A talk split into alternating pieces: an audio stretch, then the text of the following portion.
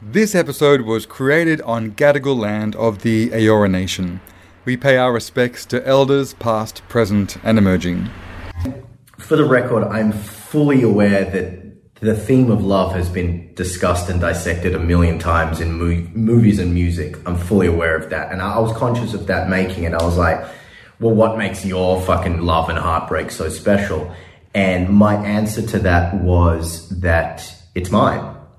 And th- this is my view on it. I'm not saying this is the definitive definition of heartbreak as a house record.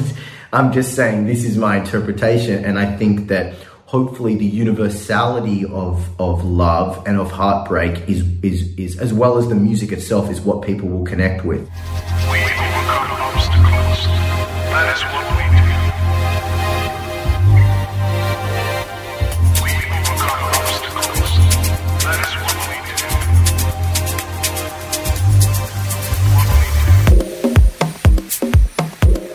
Hi, I'm Dan Brophy, and this is The Passion PT. It's a podcast and a YouTube series dedicated to nailing your creative goals faster. From quitting your day job to starting a profitable side hustle, exploring your creativity as a de stress tool, and working out what you're even passionate about in the first place, I'll be giving you tools and tips, motivation, and inspiration to get out of your own way and get it done. The Passion PTMO is all about identifying your creative goals and making realistic pathways towards achieving them. And before we get started, this is my obligatory plea for you to subscribe, to review the show in iTunes, and most importantly, to share the episode with someone that might find it inspiring also. And you can also check out this episode on YouTube forward slash Dan Brophy or go to the links on my Instagram page, link in bio.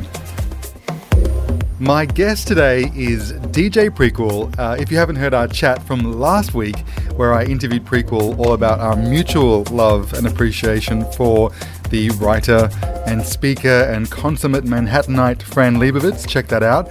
But in today's episode, we chat all about Prequel's epic new album, Love, or I Heard You Like Heartbreak.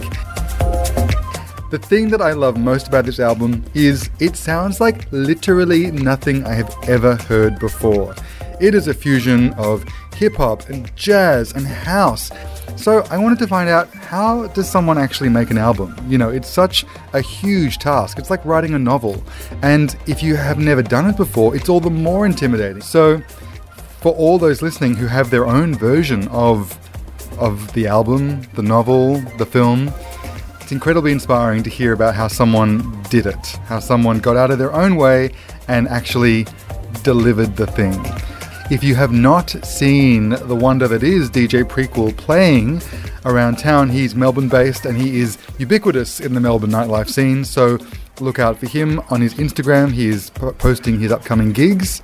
Uh, in the meantime, please enjoy my chat with the one, the only, the incomparable DJ Prequel. Ah, DJ Prequel. How it's been too long between. Dan Brophy. um, I, Too uh, long between drinks. How are you? I'm great. I'm I'm so great, and I I'm so. We spoke a little while ago about uh, a, a, a mutual uh, love that we share for Fran Lebowitz.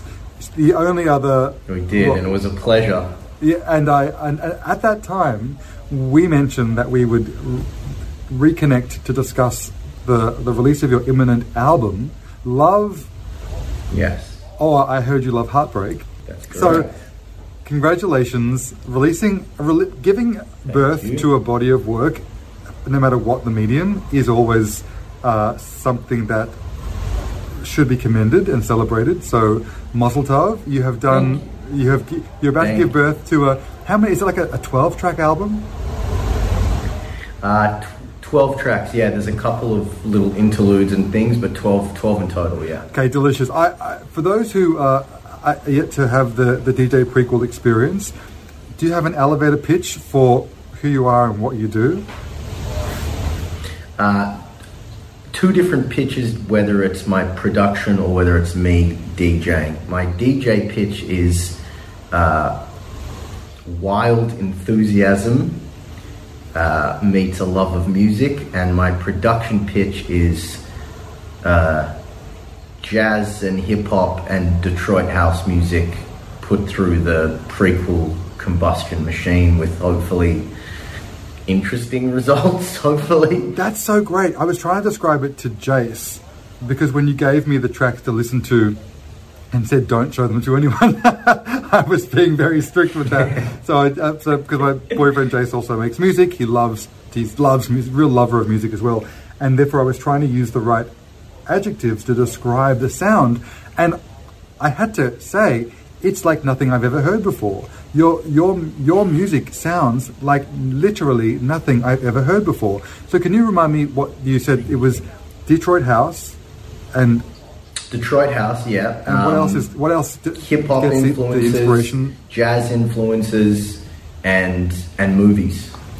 Yeah, it's it is it. and, and, and television. Like I've always I've always done a, a big thing of, of those three. Um, in specific from Detroit, um, Moodymann or Kenny Dixon Jr., who's on my jumper, and Theo Parrish. They're probably my biggest inspirations. Like a lot of people that sort of make music in my circle, I guess.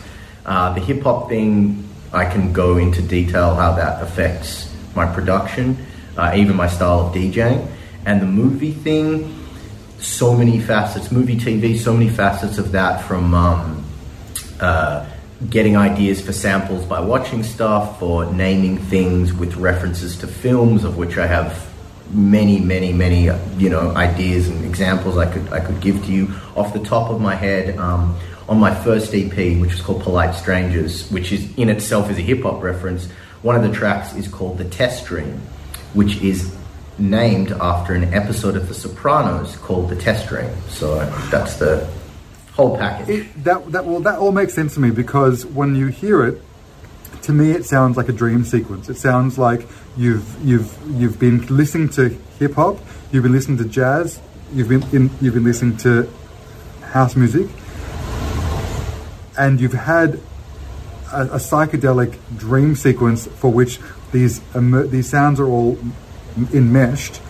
That uh, that is bringing in strands of cinema and strands of you know of, of ideas that seem to just come together in a way that is ultimately harmonious and makes you want to dance. And when you are dancing, you can't help but but tap into oh, am I moving to the the jazz sounds on top, or am I am I grooving to the bass sounds below? Like it's it's this beautiful sort of melange of, of sounds, and, and I, I as I was listening to it, I kept on thinking, oh, is this because uh, you've been making music for a long time, but this feels like a real Yeah. a departure, or, or not departure, but an evolution to the sound that's been brewing on previous releases. And I was thinking, wow, it, Yeah, it has. I mean, it would take a long time to get to this place. So, so yeah, talk to me about the, the journey to, to create this this sound.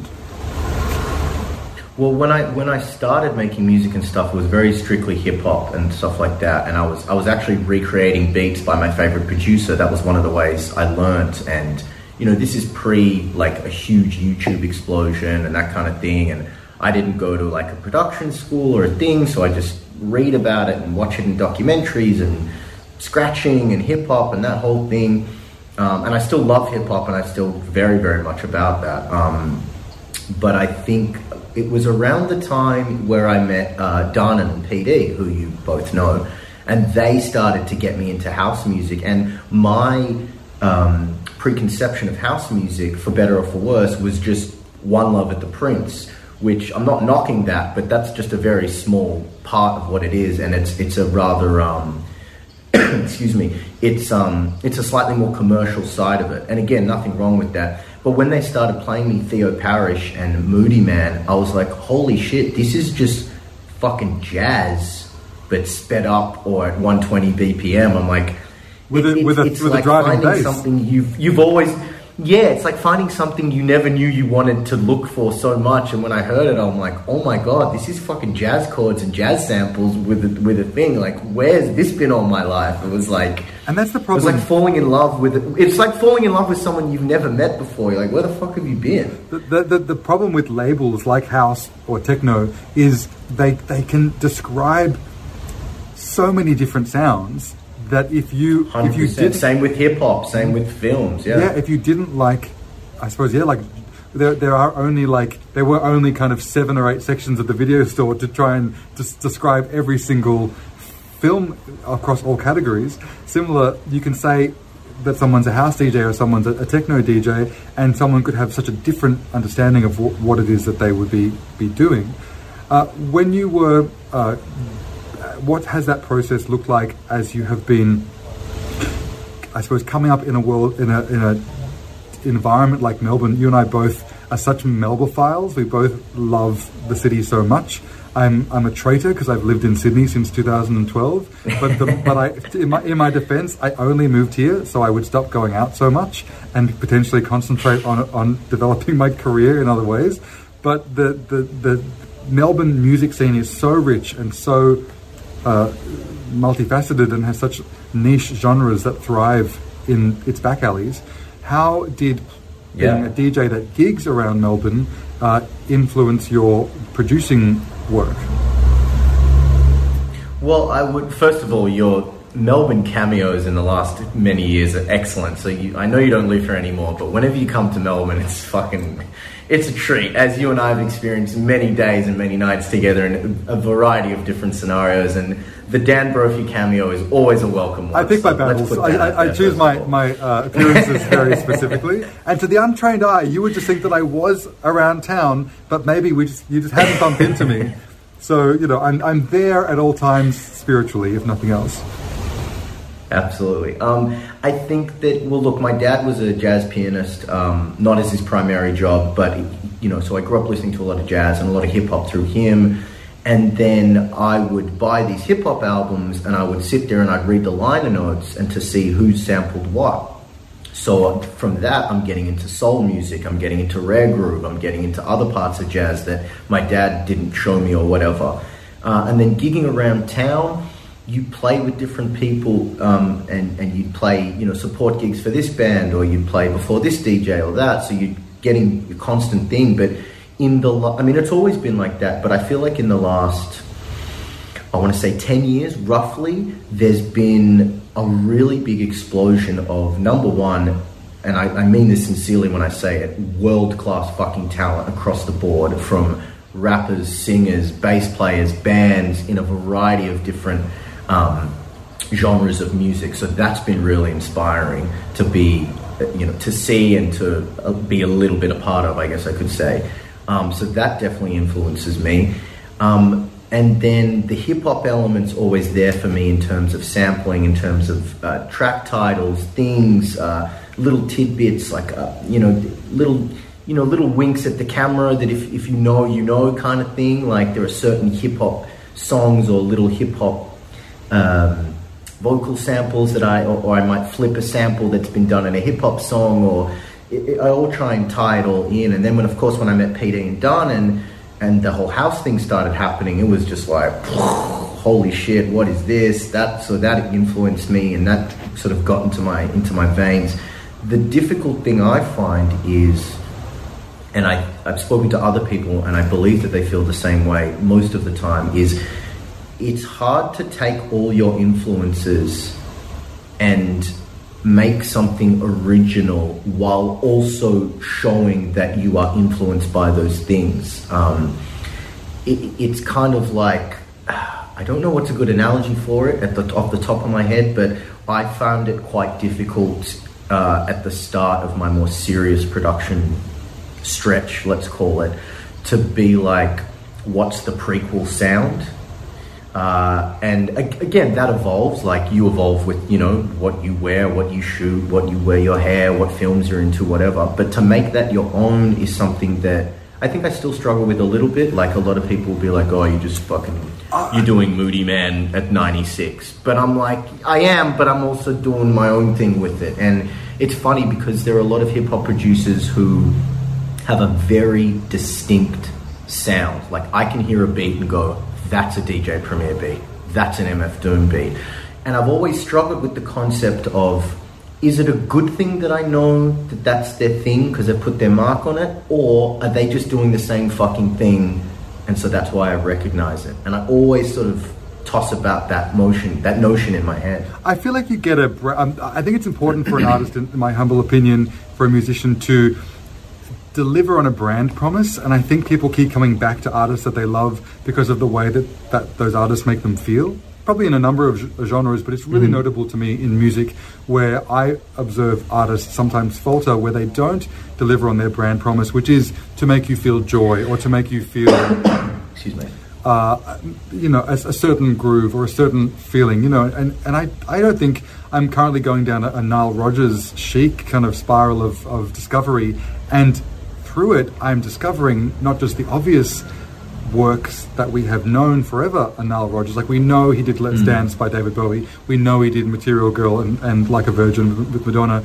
But what I didn't know was that he did this track that I fucking love off a random 1989 B-52s album called Topaz, which stands out to me as just this amazing groove which no one has ever heard of and I just discovered and I'm like what the hell is this song and to discover that Nile Rodgers did it I'm like yeah because I'm totally vibing off a vibration that he's infusing as a producer and guitars on this rando deep dive track and the idea that that there is a brand promise there that is a vibration that I am connecting to. And I love the idea that you know intellectually when you hear a Moodymann beat, like that's what you're identifying in terms of how it sounds structurally. But I would also say that That's your experience. Sorry, your experience actually happened to me recently as well. Just to go on that, I watched the Bee Gees documentary, and I only kind of knew Bee Gees for Saturday Night Fever. And watching the documentary, I was like, oh my god, they're these great songwriters, and they did this, and the disco thing was only like a later portion. I've had the similar thing with a, an, a, uh, a very famous hip hop producer called Jay Dilla, who passed away in 2006. And I remember listening to an album by The Pharcyde that he produced a couple of the tracks, but I didn't really know enough about him at the time. And then years later, I was like, oh, I really connected with those songs in a similar way that you did with Nile Rodgers stuff.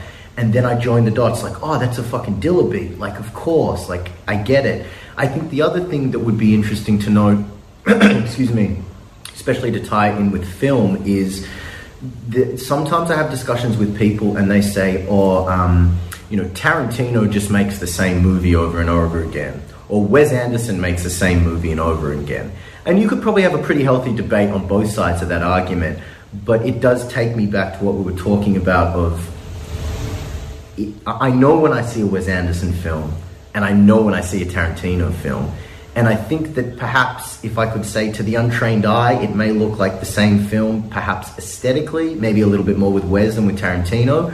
But if you dive a little deeper, you see that what they're presenting is their their their brand, their artist palette, if you will, the the um, framework, but the real not the real work, but the deep dive gets you something new and something more every time, while also expanding on their previous work in terms of Tarantino's. You know, t- the Tarantino universe. There's a whole thing about how it's linked, and this character is actually this character's great grandfather, and this and that. So I think it's a really interesting concept. Um, not only about discovering someone's doing something random and you connected with that not knowing that they were a part of it, but also that people, whether they like it or not, even if they don't have a brand, that's still a brand kind of thing. Like yeah, the decision to be and- no and brand is is still influencing. Yeah, or like, or like I look at someone like um, there's a guy called Madlib who's quite a who quite a famous producer. Um, he's worked with a lot of underground artists and a lot of mainstream artists, and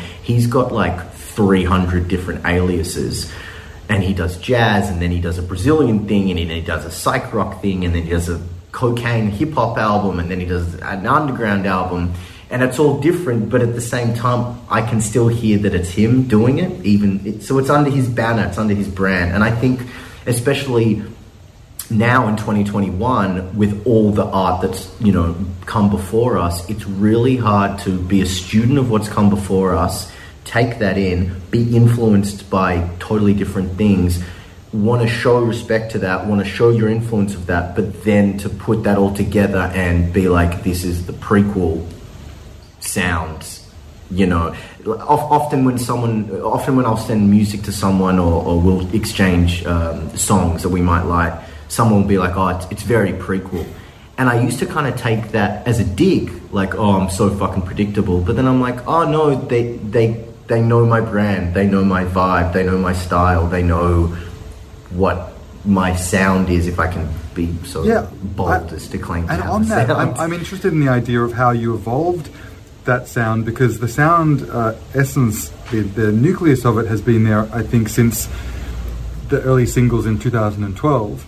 But the thing that I'm interested in, being an artist and a creative who is turning up to a process that takes a long time, that has a daily toil aspect to it, for which cultivating your point of view, whether it be musically or in the written context or as a sculptor, actually requires time. And, and I don't know about you, but for the first so much of the work that I made and uh, along the way was really derivative and celebrating homages Of course, to, and I to think, my hero. Yeah, and I think that it is hundred percent. And I think that even the super famous, super great, you know, um, filmmakers or, or, or musicians, I think that you know a lot of them will acknowledge in their interviews that that stuff was derivative. Like some people will be like, "Oh, I was just I was just trying to make DJ Premier beats on that album," or "I was just trying to, you know, you know." Um, Scorsese talks about, you know, I was just trying to be like a cool Fellini kind of vibe, or I was just trying to do this.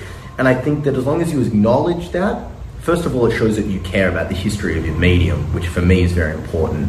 And then secondly, you acknowledge that and you build on that and you and you move forward on that, which obviously in itself is a very um,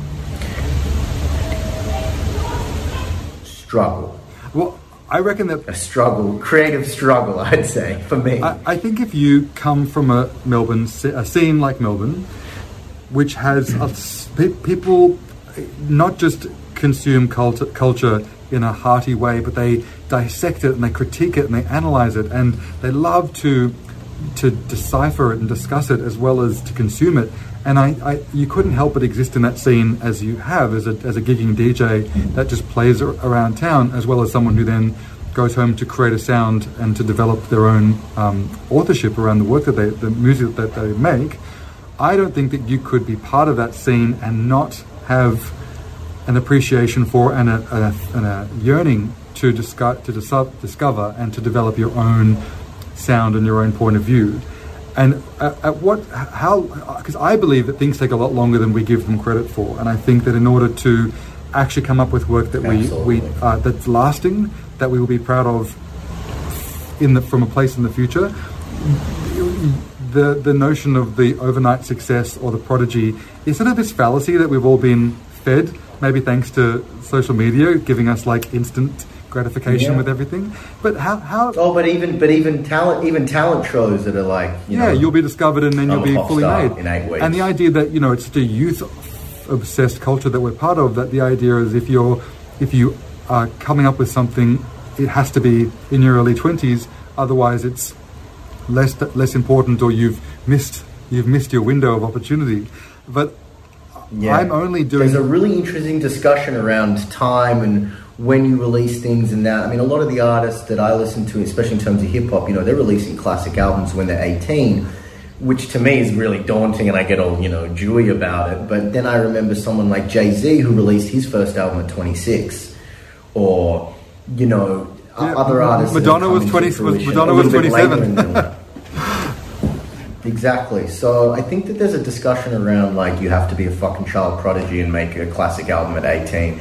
Look, that's something I struggle with, to, to be honest with you, in terms of like, you know, oh, if I only did this when I was younger, I would have released this and that. But at the same time, I'm kind of like, nah, everything kind of happens for a reason in a way, and I am where I am now musically because this is where I need to be now, kind of thing. Like, you know, this album this album was was the the back ends of a very long period of writer's block.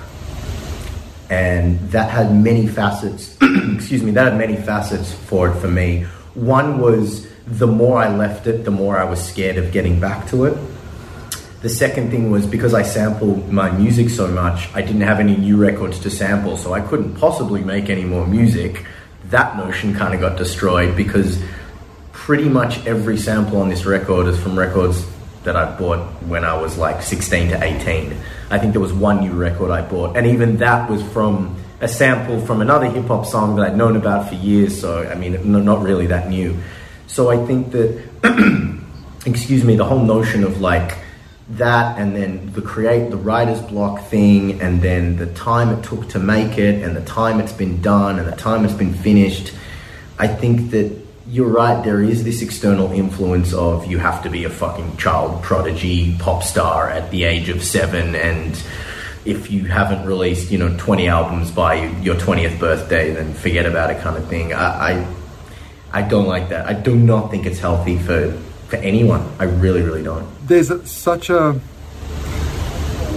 emotional weight to the themes in your music, and they've, they've all the labeling of the titles of each track gives it such a wonderful framework to appreciate the emotion in the songs. And they are all so cinematic, and we'll talk about the, the way in which cinema has, has spoken to you and has influenced not only the work itself, but the way you've presented the work in terms of the music videos. And But I feel you have one has to actually have lived some life in order for them to have anything worth imbuing the work with that makes it an emotionally rich experience worth consuming. Yes. And I think when you're 18 to 21 or even 25 or you know late 20s, you haven't lived. Like I've you had you've had you've had such a narrow perspective on the world. So the idea that you're making this tome that's going to you know speak to people beyond those who beyond any perspective except your own limited one is is to me uh, mm. a fallacy.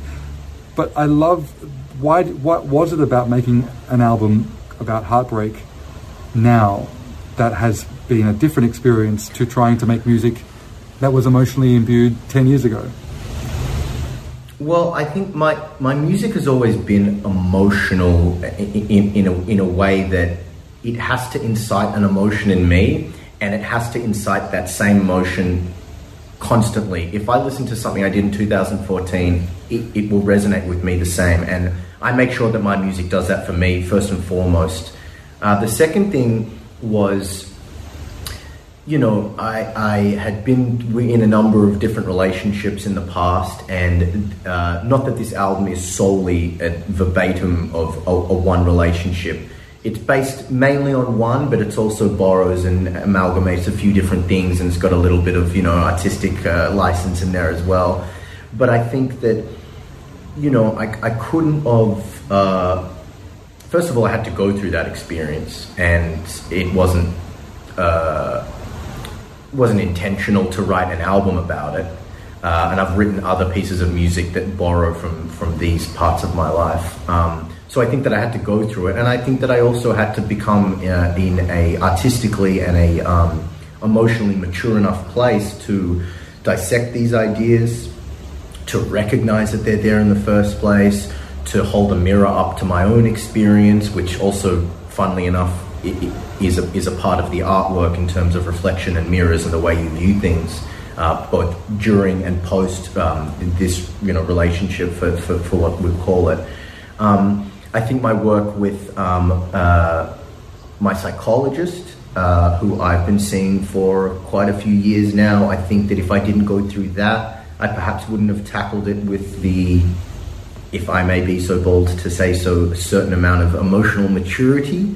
Um, and I think that the other thing is that there was a bit of time that had passed between the end of this particular relationship and the making of this album and like you said, a time to digest, a time to a time to think, a time to you know reflect, a time to ruminate.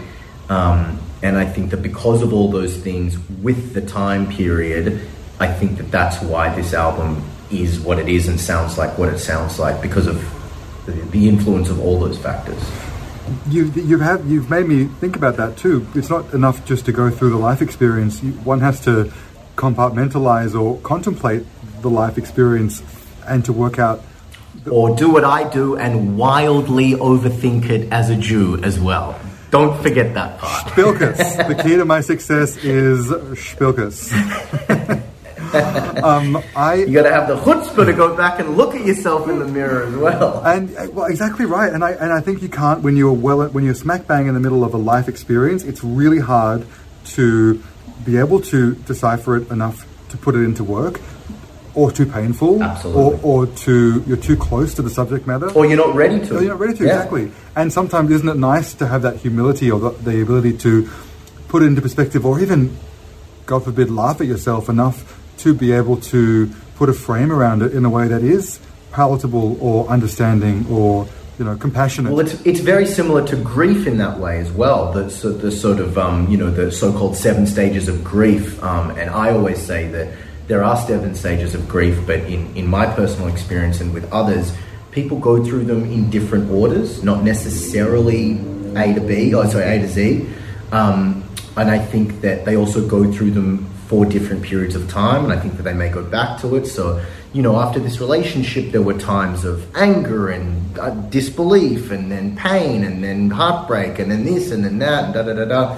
And for the record, I'm fully aware that the theme of love has been discussed and dissected a million times in mo- movies and music. I'm fully aware of that. And I, I was conscious of that making it. I was like, well, what makes your fucking love and heartbreak so special? And my answer to that was that it's mine. And th- this is my view on it. I'm not saying this is the definitive definition of heartbreak as a house record. I'm just saying this is my interpretation, and I think that hopefully the universality of, of love and of heartbreak is, is, is, as well as the music itself, is what people will connect with. I mean, people will hopefully, I would like them to connect with the fact of not the journey of it all. Uh, and again, going back to the artwork, which has um, a- an ambiguous figure looking outwards, but through a, um, a sort of a, a see-through plate, really speaks to the notion of when you, as, as an audience member with, with the artwork, am I the person in the figure or am I me looking in? And if I'm looking in, am I looking at that person through that glass? And is that person's view of me different because that person's looking through the glass? And also on the artwork, both their eyes aren't through the glass, it's just one eye. So it talks to perhaps this half sees it as this way and that half sees it as that way. But then it's also talking about a timeline.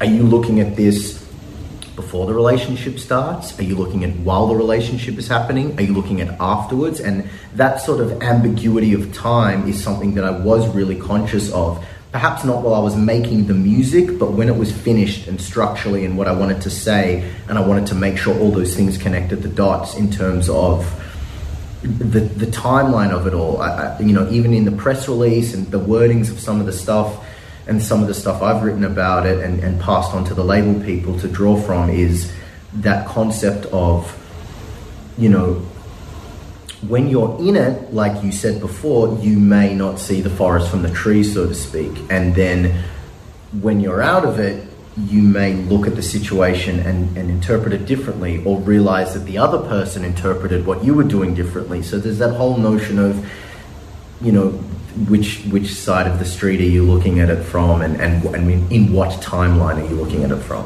Where did the artwork come from? The artwork is from a friend of mine's, uh, my friend Pascal Babare, who's been a friend of mine uh, from primary school, who's an amazing artist. He does a lot of additional mixing for me. Um, his wife, whose name is Seth Searle, uh, apart from the fact that she's absolutely lovely and I love it a bit, she is an amazing artist and I'd wanted to work with her for quite some time. We were meant to do something together in 2000 and I want to say 17 or 16, and it kind of almost went through, and then it didn't go through for whatever reasons. And I knew for my album I wanted to have her involved. So I contacted her, I sent her the album, I sent her some notes, some themes. She came up with a couple of different design options. We went with one, and she came out with that, and it's just. First of all, in my opinion, it's just a beautiful piece of art alone. I've got the original picture actually just here, which I'm about to get framed hopefully soon. Um, so just as just as artwork itself, to me, it's absolutely beautiful. And second of all, I mean, if you really delve into it, like I was talking about before, with the figure and the seeing things differently, and even the colors, the shades, and then even going back to my hip hop influence, there is a orange uh, square in the top right corner, which is a nod to a famous hip hop album called Madvillainy, which is by MF Doom and Madlib, and they had an orange square in the top there. So I wanted to tip my hat to that as well. the another horrible irony being the MC of that album, MF Doom, who's my favorite MC, unfortunately passed away uh, last year, and I only and the public were only notified about it um, uh, in December thirty first, January first. So having that square there means a lot to me um, because I love that album and I love that MC, and now it's kind of taken on also another layer of um, of meaning since that artist passed. If I can go back another step, that Madvillainy album, uh, which has got him in his traditional mask that he wears, is actually a homage to the Madonna album. I can't remember the name, but the black and white one where it's just her face It's, a, in the it's middle. self-titled. I think it might be Yeah, self-titled. It's just, it's just quote me, Madonna I think it by, is. by- by Madonna.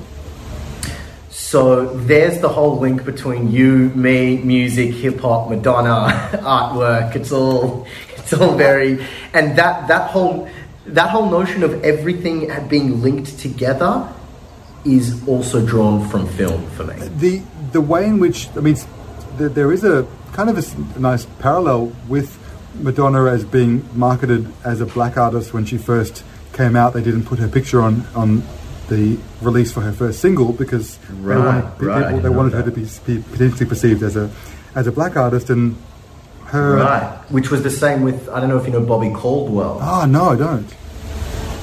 Bobby Caldwell, he's got a couple of big hits, but the same thing happened to him. He was a white guy, and they didn't put they didn't put his face. Right. The, one of his first singles was a silhouette of him, so like you didn't know, and then everyone's like, "Hey, Bobby Caldwell Caldwell's white," and they're like, "What the fuck?" Well, well, here, here, well, I suppose here is this artist that's being potentially marketed as a African American artist who's then uh, making music that is uh, dance music that is has a really strong kind of aerobic workout kind of flavor, and you have these two melding of, of a of a sort of R and B vocal with a dance uh, a dance beat and a, and a dance Element. bass. Um, Yeah. There's an interesting parallel to your your history and love of an anchor in a in a, a hip hop space, then making music that is that is in a sense dance music. Like it would be music to dance to first and foremost. When I go and see a DJ prequel set, I'm expecting to dance. There is something that is that is so uh, beautifully. I, I think there's such a beautiful amalgamation of those sort of influences, and I, I wonder like did was your challenge when you were looking to to come up with your own sound? Did you actively have components of like, well, it has to make people feel, it has to make people dance, it has to make people think, it has to. Were you driving towards finding a solution, or were you just intuiting sounds that you liked the way they made you feel? I think it's a very good question. I think it's probably a combination of all of them. I think when I'm making music now, the, the number one thing, again, I'm not like wildly technically proficient, so it's not a super polished sound, which is, I don't want to do that anyway. You know, there are house producers whose shit is fucking super smooth edges and all that. And there's something to be said about that style of production as well. I'm not knocking it at all. But I think when I make music, the number one thing, and it, it, it starts from when I hear a sample, is it has to have a feeling. I have to be like, this makes me feel X. If it doesn't have that, it, it, it's something I call the infinity loop. So I deal mainly with loops. Also, I, I cut up elements and I do that, but predominantly I'm dealing with loops. And to recontextualize a whole piece of music with a, let's say, four second loop is a whole nother discussion in itself. But the thing is, is that I look for an infinity loop. And what I mean by that is that loop can be on for infinity and I'm still going to get the same feeling. Now, I try my very, very hardest to make sure all my music has that. Because I'm not a technically proficient musician, you know, I play a little bit of a bass line or a little bit of a synth thing here or there, but I can't sit down at a piano and write a song and do chords. So my medium is and you can debate this as well uh, samples other people's other people's work so first and foremost it's got to have that feeling secondly in terms of something to dance to I, I i make music within the realms of the dance music bracket um, but I think that that's somewhat limited as well because I've seen people dance to fucking free jazz. I've seen people dance to slow ballads. Uh, this whole notion of can I dance to it, it it's it's to me it's very limiting. You can dance to anything really. I- I- are you a good dancer? Because if you're not, then you can fucking you can't dance. Forget about what I make. So yes, I do think about music within the context of this is for a dance floor, but I'm not letting that dictate to me 100%. Oh, it has to have this and it has to have that. It's like it's 120 BPM. It's got a kick drum that goes like that. If you can't dance to that, you know Get out of my face.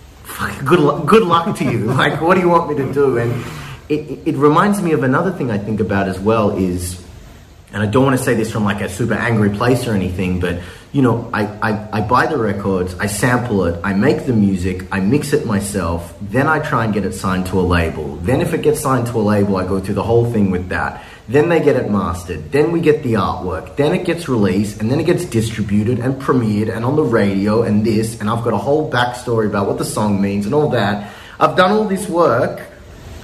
I've got to show you how to dance to it as well. Like when does my when does my responsibility stop? Like when do I have to go? Okay, now you fucking do what you want with it. I feel like there's an element of you know you're you're giving you you have created something that I think people could just you could just sit back and listen to it if you chose to, but you wouldn't be able to help but yeah. dance dance to it. I think that's the the thing that it sort of ins, it ins- Fingers crossed. it incites you to want to move, even though it doesn't necessarily. Uh, it's not the only way to consume it, which I think is is a real win. Uh, in terms of I, I, I think that's a good point. I think that it, it, it is as much a headphone album as it is a dance floor album.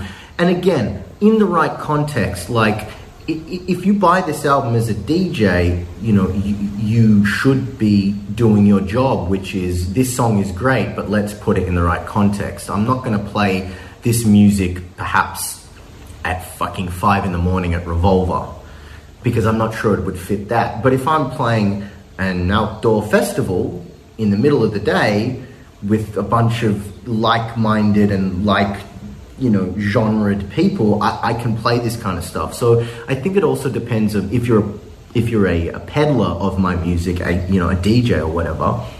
Choose when to play it, kind of thing as well. If you're on the radio, you can fucking play whatever song you want, whatever you like. But I really do like the notion of being at a festival and playing this song or speaking to my friend who walked the tan and listened to the album at the same time and, and, and, and appreciate it like that. I, I would hope my intention is that my art is to be able to be digested multifaceted ways um, in the same way that you know it, it, is with hip hop you know there are hip hop songs that are like let's fucking cry at how fucking beautiful this is and what an, and a brilliant expression of the English language and da da da. And there are hip hop songs like let's put this on, go to the club and fucking get a bottle of something and shake our asses and have the best time. And I think that both of them is fine. And I think that it's also about context. You know, I'm not going to play some reminiscent De La Soul song in the middle of a club. I might track on some Travis Scott though, so that everyone wants to shake their ass. So I think that you've got to also pick pick where you need to put it as well. when you have been making an album while living a life and having, you know, doing work to earn money, and how, how have you designed your lifestyle to be able to make an album? And what has that process looked like in terms of the structure and discipline around your creative process to be the most effective? Well, like I said before, the this album was created out of a very long period of uh, creative, you know, writer's block, so to so to speak, or blockade, as uh, Fran Lebowitz would say. would call so, it. as in, you, you, you, how long had your period of writer's block lasted? Uh, it was a, it was a couple of years. I was still making bits and pieces, uh, maybe not as much as I wanted to, which is a whole other discussion as well. But again, I, I was afraid of making music, and I'd come up with excuses and this and that, and and and I think that you know I look back on that period now as not only a good lesson for myself in that I don't need to buy three thousand million dollars worth of new records just to sample. I can go through what I've got at home or find different sources, but also. Um, funnily enough, something that MF Doom said, you know, rest in peace, in an interview is, and it really resonated with me, very simple concept. Sometimes it's time to breathe in, sometimes it's time to breathe out. And I think that I was trying to breathe out when I was actually should have been breathing in and digesting everything. So I kind of look at that writer's block as a lesson in um, how I need to treat my creativity, but also a lesson of you don't you don't have to be creating all the time. Me personally, there are some artists that do. Me personally, it doesn't work like that. I've tried to implement schedules and this and that. The other thing that it taught me was not every idea is going to make it out, and that's still something I really grapple with a lot. But to your point, in terms of balancing a lifestyle and making music, you know, I didn't set out to make an album. I just started creating music again. And funnily enough, the common thread was love. And I wasn't being like, all right, I'm going to make an album about love and everything has to have a love sample and it has to be love. I just kept sampling shit and I was just sampling shit that I liked. And I just go, you know, after the first few tracks, I was like, I think I see a little theme here, Jamie. Like, I think, uh, I think this is on a sort of a love tip. So it kind of birthed from that as well. But I think people have to be, and I'm speaking to myself when I say this as well, be a little bit kinder with your creative process. Don't be so hard on yourself. And if you make something that's not going to make it to the next EP or release or single or whatever, it's just it's it's it's an exercise. It's it's you have to do level one to get to level two. You can't just start on level two. It's it's even video games work like that you know, I spoke to a friend of mine on the weekend, Phil, um, who's a producer as well, and he told me that in lockdown he made something between like three to four hundred beats. And I was like, that's fucking insane, man. What are you going to do with all that music? And he's like, man, most of it was just a learning exercise. Most of it was just to keep the muscles going. Most of it was just to be in the mental gym or the, the musical gym. You know, as you know, someone that, that goes to the gym, like, you can't just go once and then you're good. You gotta you gotta keep going. You gotta keep working the, the muscles, otherwise you're not gonna get anywhere. I, I, was thinking.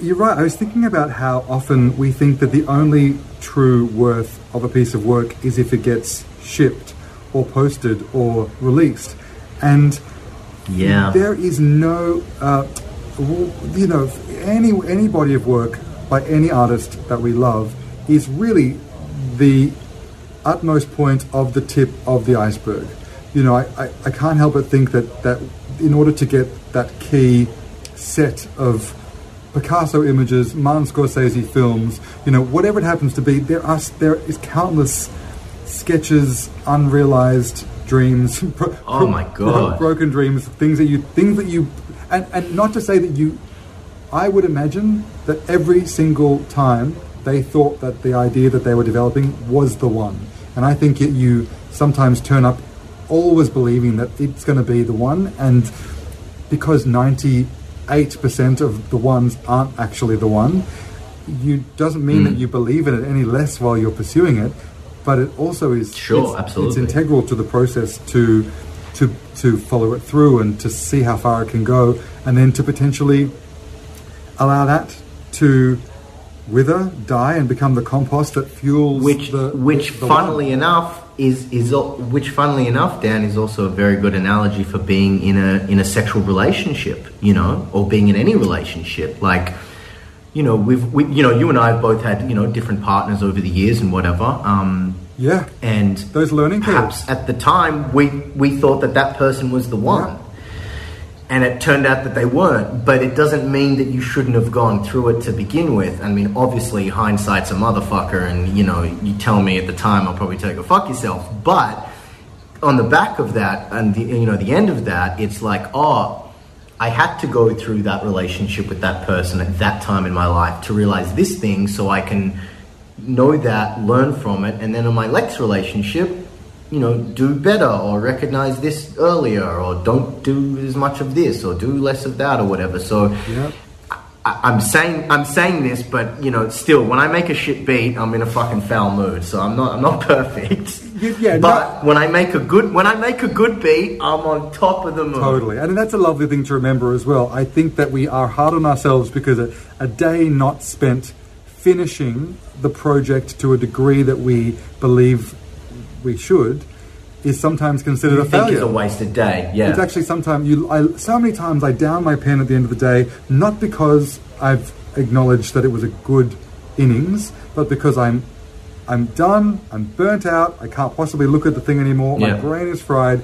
And as a result of the way in which I'm choosing to end my day, I'm often so unkind with the the way in which I regard the fact that I turned up to even do the thing in the first place, the fact that there was some I'm experiment, exactly the some same. experimentation was done, Exactly the some, same. you know, Yeah. And I think I don't know. I think I need to change. We need to change the the, the, the language and the framework through which we regard a, um, the, the the attitude and attempt and energy that we've invested in being experimental or doing work that Absolutely that agree.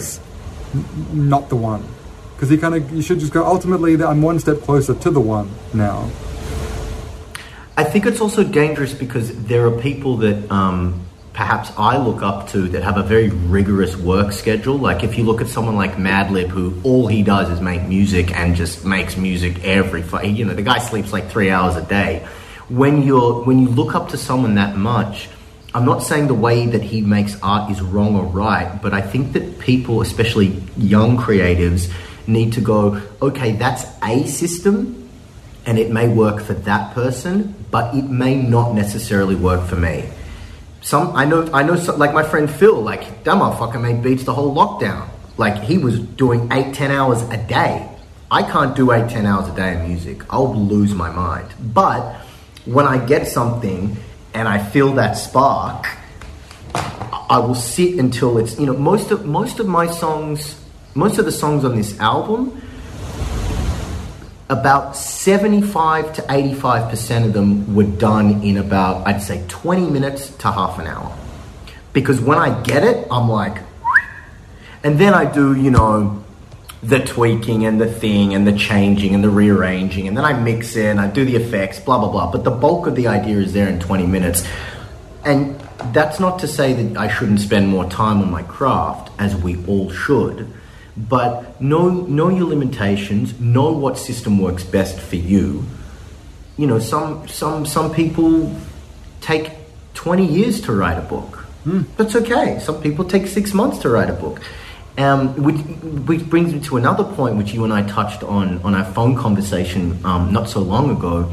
The idea of how long art takes to make and I'm going to be doing hopefully a little bit of press for this for this album. And that's one thing that I really want to drive home is that I am not going to say how long this album took to make in terms of its actual construction. Because I think that there's a real there's a real stigma around the time that art gets made and what that means. In film, in music, in sculpture, in anything. And if I told you this album took me a day, you'd be like, oh my god, it took him a day. I can't wait to hear it. It's going to be amazing. It took him a day. If I told you it took me 10 years, you'd be like, oh my god, it took him 10 years. It's probably going to be amazing. Or maybe it's really shit. Or if you heard it and you didn't like it, you'd be like, this took you 10 years? Like, fuck that. Like, I'm not subscribing to telling people how long my art takes anymore. I mean, fragmented bits, sure, but as a whole process, no, because first of all, this is my first album that I've released, so it's technically everything before this moment in time. And second of all, it, it's just like it, it, it's a little bit sensationalist, and it's a little bit like, look how quick I can do things, or look how long it takes me to do things. And like, I appreciate both aspects of that in terms of music and film, but it's also like, do you like the art or do you not like the art? Don't worry if it took me 20 minutes to make that beat. J Dilla, one of that hip hop producer I was telling you about, he used to make sensational fucking beats in four minutes, and they're amazing. There are artists that spend two, three years on an album, and they're amazing. So I think there needs to be a real discussion and a real understanding of don't worry about how long art takes to make too much. Appreciate it, acknowledge it, but don't pin that on the thing off the bat because it just it creates this whole predisposition and I'm really not into it. I, really don't I like think it. it speaks to. I mean, that's that's fair, and I, I love. Look, Enigma is wonderful. I'm I'm always. It always gets me when you see a um, painting in a museum that's untitled because I'm just thinking this this artist doesn't even want to give me words to, to potentially help decipher the work. They are so intent on me just experiencing I like that. the work. It's very, it's very Lynchian. Yeah. It's very Lynchian. I- you, you figure it out. Me personally would have the title. Would would- I would provide the paragraph. I will give you the context in which I created it, so you can understand the process. Because I love process, and I live to dissect and discover process through everything I do. I, I so I, I make that um, a huge part of my discussion is in describing context and process that allows for creativity to to blossom and to exist. But I can. Uh, to- Yes, but hold, but hold on, but you, but you do it after the fact, though. We're not having this discussion, and then I'm sending you the album. That's that's an important thing to note as well. I'm all for dissecting it and everything, but if we had a two-hour talk about my album and the thing and the that, and then you listen to it, it's like I don't read film reviews before I see a film anymore. Uh-huh. I'm done with that. Hmm. I watch the film, I make my own decisions, I make my own whatever, and I think about it, and that's what I think about the film. And yeah, it may shift a little bit, or I may learn something new about the film, but I'm not going to be swayed by A.O. Scott and then watch the film and be like, oh, A.O. Scott was right, blah, blah, blah, blah, blah. That, that's just me personally, though. I, uh, when you uh, speaking of, I, I got a chance to, as well as listen to the album, to see the, the the video work that's going to accompany the album. And for an artist that is inspired by cinema, uh, you have done an amazing job of imbuing some of the sounds with Thank you. visuals that give context and, and, and increase the enhance the experience. Did you did you where, where did the where did that video work come from? And uh, did you did you outsource it? Did you did you work out what it was going to be and then work with an editor to pull those stories together? So what happened was I wanted to create little Instagram content things as just like little teasers before the song dropped, um, and I was I was I was listening to the music and it kind of started popping to, into my head certain scenes in certain films and I'm like oh it'd be cool if I took that scene and I put that song over it. That matches that well. And that's just a little Instagram teaser before the single comes out or before this song comes out. And then uh, after Golden Plains I was meant to start I was literally the, the, the day after Golden Plains, I was starting to send emails about a video clip that I wanted to shoot and contacting dancers and my mate that was going to film it and this and that. Then, of course, the, the, the C word happened, as I call it, the C word. Um, so that obviously all went in the bin because we couldn't shoot and do anything. And uh, I had a Zoom meeting with some people from the label, and I said, "Look, I can't shoot this clip now because I obviously just can't." And they said, "Oh, you know what might be interesting is if if you did a clip akin to those promo clips you've made." And I kind of just had this bing aha moment, and I was like, "That's a fucking great idea."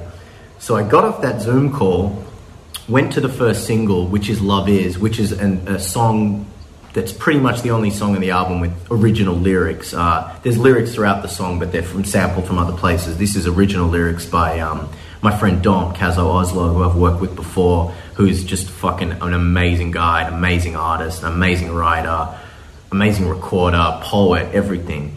So I printed his lyrics out on a piece of paper and I got a pen and I literally started drawing lines from each sentence, line of the song, and being like, what does that remind me of in what film? And I did that all the way down. Then I got all the clips together and started the the process, which, funnily enough, pretty much mirrors the way that I make my music in terms of finding the original source and taking all the little different pieces.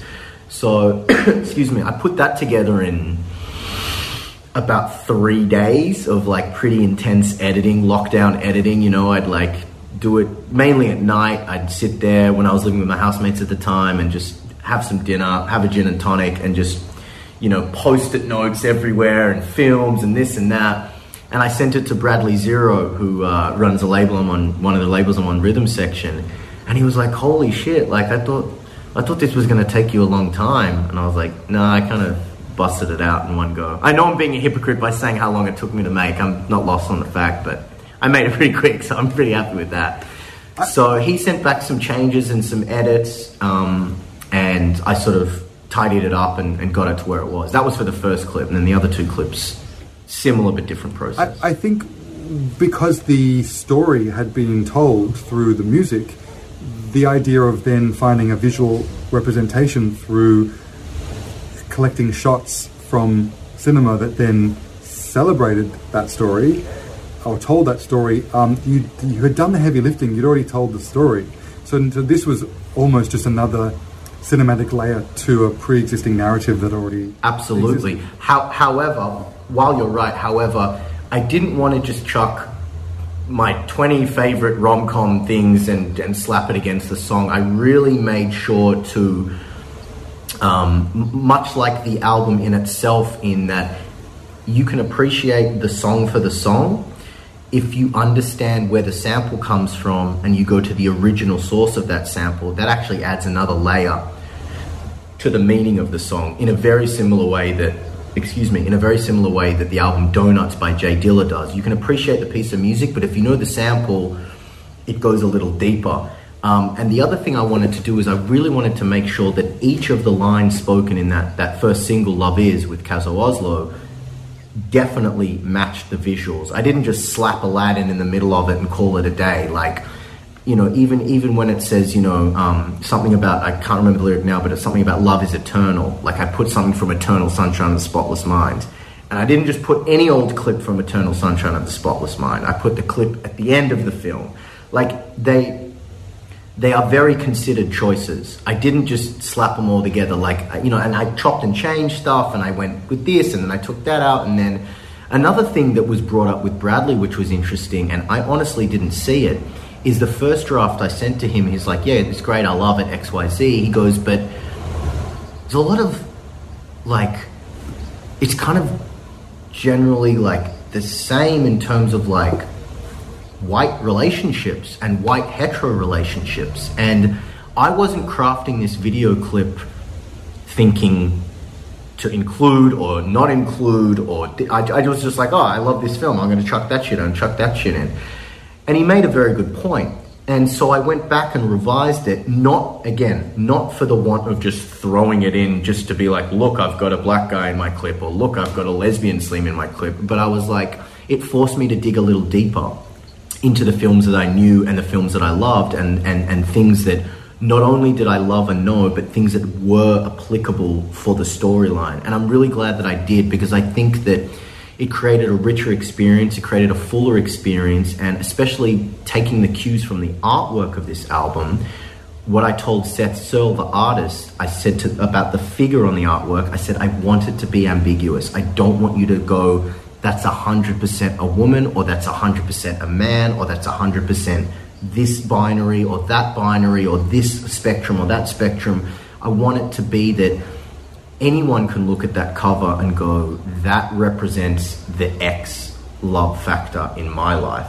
There was a lot of stuff that I didn't put in there because A, I hadn't seen it yet, or B, it was going to be a little bit. Uh, problematic, let's say, certain film directors with certain uh, dashed reputations. films that films films that I admire, but perhaps do not have very good reputations. But then again, there were films that I saw after I made the clip, and I was like, "Fuck, I wished I put that in." Like I watched uh, "In the Mood for Love" by Warwick Kwai, and I was like, "Oh my I- I- god, I- this is there's a retrospective uh, happening. Wong Kar Wai, sorry. There's a retrospective happening at the moment of Wong Kar Wai films, and I um and yeah, and I'm so looking forward to showing Jace, my boyfriend, in the mood for love, and Chungking Express, and Happy Together, and all these Ah, films. see, I I've got to watch that in- still. And what's he did another one called like two twenty forty six or something like that, was, maybe. That was, I think, that was the final film in a in a in a love trilogy that he made. Just to wrap up, because I, I know we've been, we've been speaking for a little while, but when you were designing the album, did you design it with um, an experience?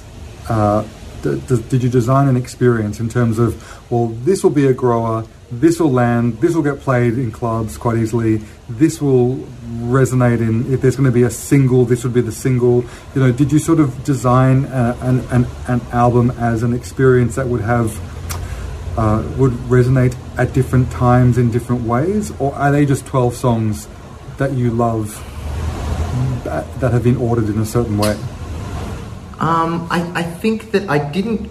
I don't go into it so much with like this is the single and this is the dance floor joint and stuff. The the, the first and most important rule to me is do I like it? Then we can go from there. Then once I got a few tracks and it sort of began to reveal the narrative to me about love, I was like, okay. Then once I'd done all the tracks, I was like, okay, not only do they have to musically make sense as a progression from song the first to song the last, but they also have to make a narrative progression that makes sense. So it's a it's to me album sequencing is very very important, both as a creator and as a listener. Whole albums can be fucked up if if the sequence is wrong. So I really really thought about that. I also thought about the symmetry of the album. I also thought about if it's on vinyl, it's going to be on two pieces of vinyl, which is why every side has either an intro and two songs, or two songs and an outro, or you know three or three sorry three songs and and an outro, or the interludes. Like they're all that part. I was like, this is very specific in how I need to need to present it, and I'm OCD, so it needs to be like symmetry and nice and but again, I, I look at it like a filmmaker in the sense of story first. Story first, no, whether I like it first, then the story, and then maybe this can be the radio single, maybe that can be the dance floor banger, whatever, but it has to serve the story. There was a track on it that, that I ended up taking out and releasing it on something else because while it was good and about love and this and that and the other, I couldn't slot it in at the right spot. And also, when I took it out, I had even sides on all the sides of the record, so I was like very harmonious with that sort of that sort of layout. It really suited my OCD vibes. I, I love that. I I'm so well. Uh, it's a master. It's a it's a it's a real masterwork, and I love that it's been. Um, Thank you. It's Dan. been uh, brewing and gestating for you know, I don't know how long you've taken to make it, but I certainly feel like the I've, I've observed with each single that's come out since 2012, and every time I've seen you play, and every time there's been a shift of, of thinking I knew what I was going to get, and then it being a step in a new direction. This just feels like a beautiful celebration of this last chapter, and what is what better way to to contain a, a, an album offering than as the summary of a of a, of a chapter. And so it, it, it just feels like a, a, a, the perfect summary of, of this the journey up until this point. Thank you, Dan. Thank you for saying that. I appreciate that. Um, well, I will, uh, alongside this video or audio, how people consume it, they will get um, links to videos as they as they are released and, and and albums. But in terms of those who are in Melbourne, who are hearing you, um, to hear and listen to this. Um, are you playing anywhere that people can experience you live currently? Um, I am tossing up the idea of whether to have some kind of album launch party at a record store or a small venue. I am not a good promoter and I get a little bit nervous and I get a little bit inside my own head of who's gonna come? Do people care? The thing is gonna is that a good date? Is this a good date? And what about that? And da da da. And it's all about me, and it's not all about me, and it's a thing. So I I get all inside my head about that stuff. So I haven't made a firm decision yet, but um. Look, if, if people want to listen to the album, that would be lovely of them. If they want to give it a go, uh, watch the video clips. Um, buy the album if you like it. I've got some merch out that people can cop. Uh, it's all on my Instagram, blah blah blah, all that bullshit. But uh, in terms of seeing me live, yeah, in terms of seeing me live, uh, you know, I play a Revolver every month. I do a couple of little gigs here and there, and uh, maybe if maybe if someone slaps me upside the head, I'll do an album launch, and we'll we'll call it a day. Thank you so much for chatting. I just love the work, and I'm so. Dan, so thank you. It's a pleasure. I, I was really, really looking forward to doing this, and it was fantastic. And I, you know, I love you to bits, so I love you even more. Mm, thank you, Jamie. Well, yeah, much love. Speak to you soon. Love to you. Ciao.